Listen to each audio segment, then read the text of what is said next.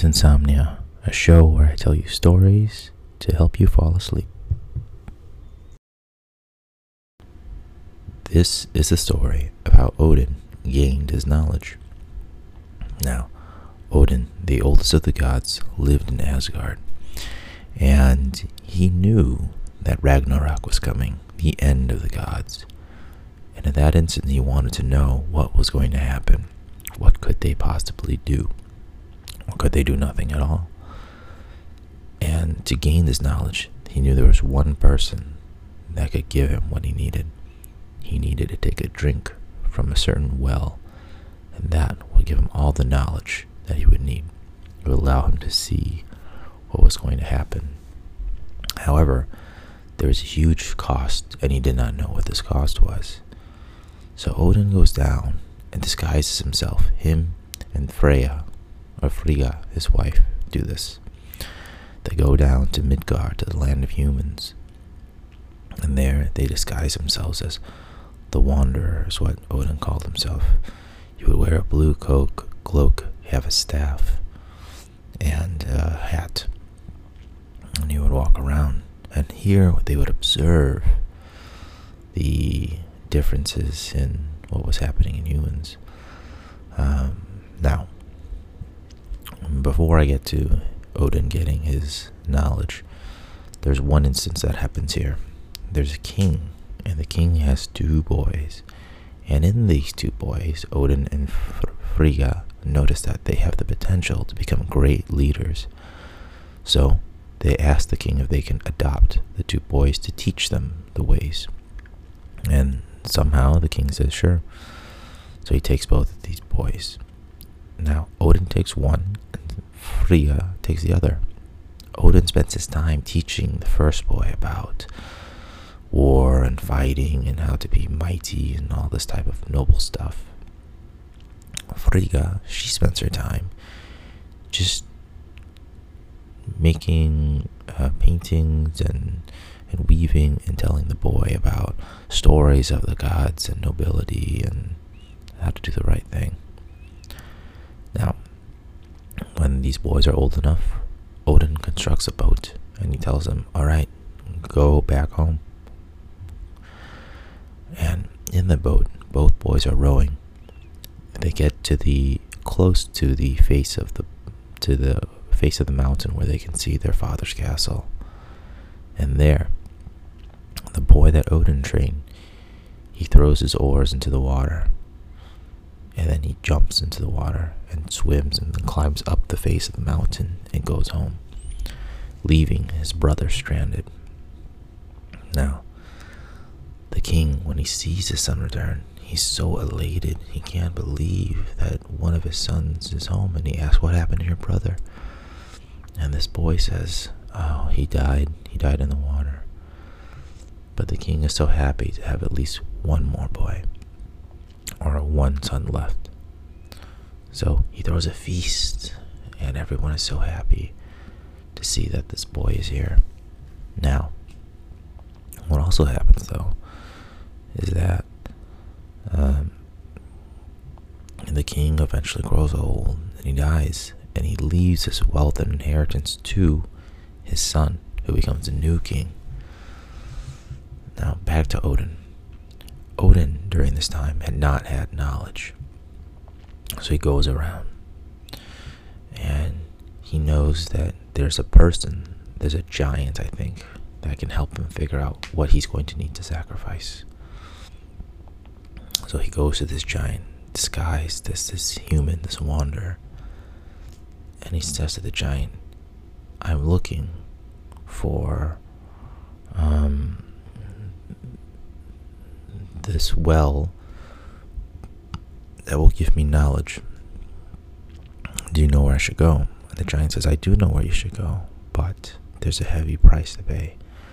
Odin says, I want to know what that is. The giant says, Nope, I will not tell you. Instead, what I want you to do is you need to earn that. Odin says, Okay, what I need to do? The giant says, We're going to play a game. How about we ask each other three questions? Cannot answer the question, I get to kill you. And if you can't answer, if I can't answer any of your questions, I you get to kill me. So Odin agrees. And they start to play. The giant starts and he says, What is the name of the of the field where it'll be a hundred miles long and a hundred miles wide? And that's where all of Odin's um, all of his soldiers, I guess, or the, the champions that have been on Earth will fight. And Odin says the name of whatever this place is. The giant is actually really surprised. He says, How can someone who is a human even know what that is? But he gives it to Odin. So then the second one goes by. And he says, What is the name of.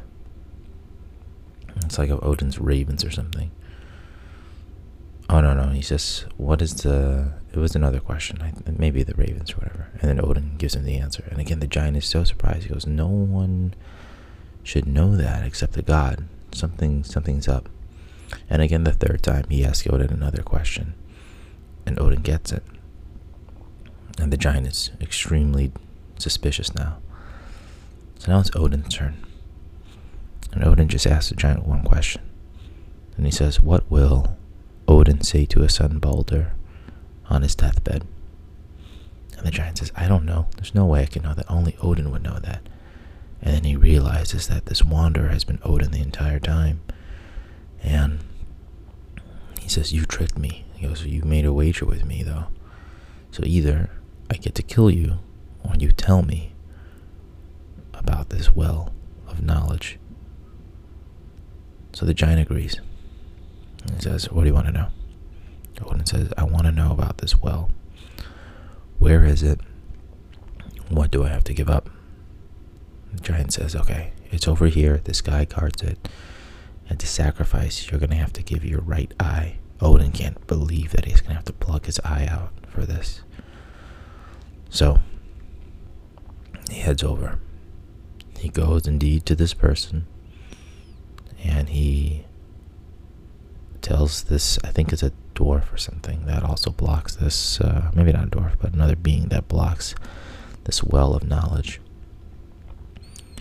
And Odin says, I want to take a drink. And then the being says, You know what you need to give. And he goes, I do.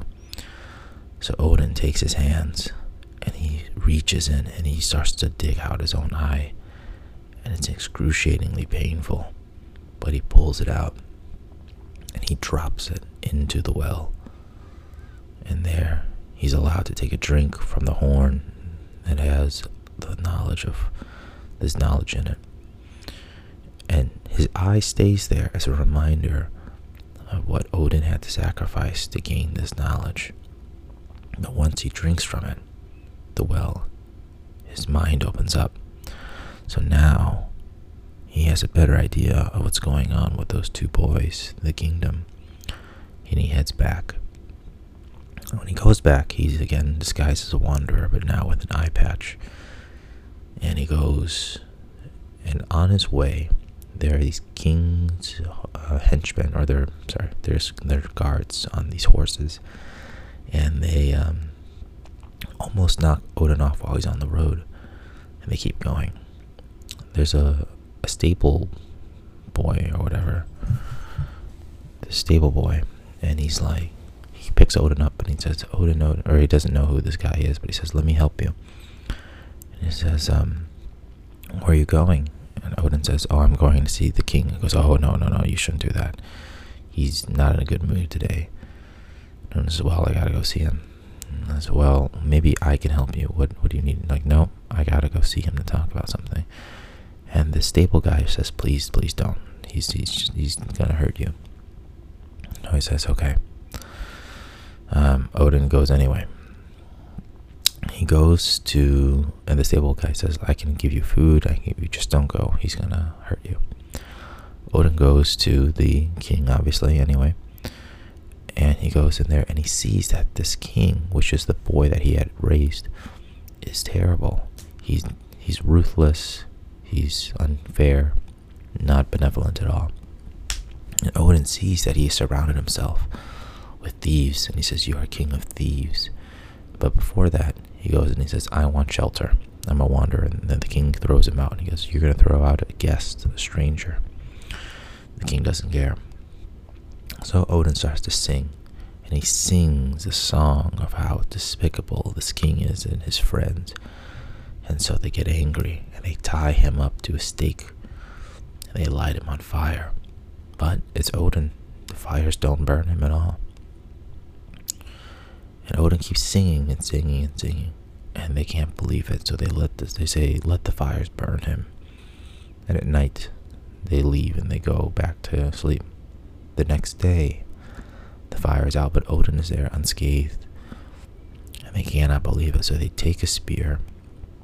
The king takes a spear and tries to ram it into Odin, but it breaks. And now the king and his friends are in full fear. Odin continues to sing about how despicable this king was and how he was given everything, but how he turned it down.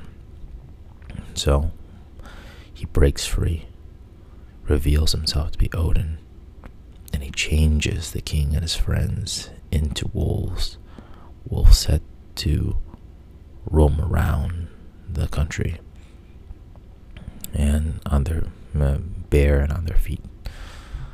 And so, what he does then is he makes the stable boy, who Odin knew was the brother who was supposedly lost at sea, he makes him the new king because he is kind and he is merciful.